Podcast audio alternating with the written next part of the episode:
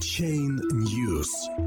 8 тысяч кафе и магазинов Южной Кореи будут принимать платежи в криптовалютах 27 марта. Это станет возможным благодаря сотрудничеству двух южнокорейских компаний – криптобиржи BitHump и оператора мобильных платежей Pace. Партнерами платежной системы станут около 200 торговых брендов. Ведущая криптовалютная биржа Южной Кореи BitHump и местный оператор мобильных платежей Pace заключили соглашение о сотрудничестве. Оно позволит осуществлять криптовалютные платежи через платформу Pace, сообщает Korea Times. Как цитирует издание официального представителя BitHump, мы сделали важный шаг. Мы будем усердно работать над созданием среды, в которой широко используются криптовалюты.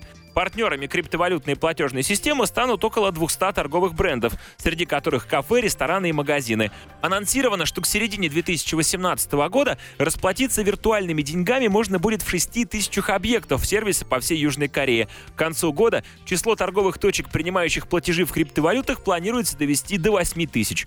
Это не единственный криптовалютный проект, в котором принимают участие крупные южнокорейские компании. Агентство Yonhap сообщает, что одна из крупнейших в Южной Корее интернет-компаний Kakao занимается разработкой собственной блокчейн-платформы. Осенью прошлого года эта компания в партнерстве с популярной американской криптобиржей Bittrex запустила торговую платформу Upbit, которая сегодня является одним из лидеров криптовалютной торговли в стране.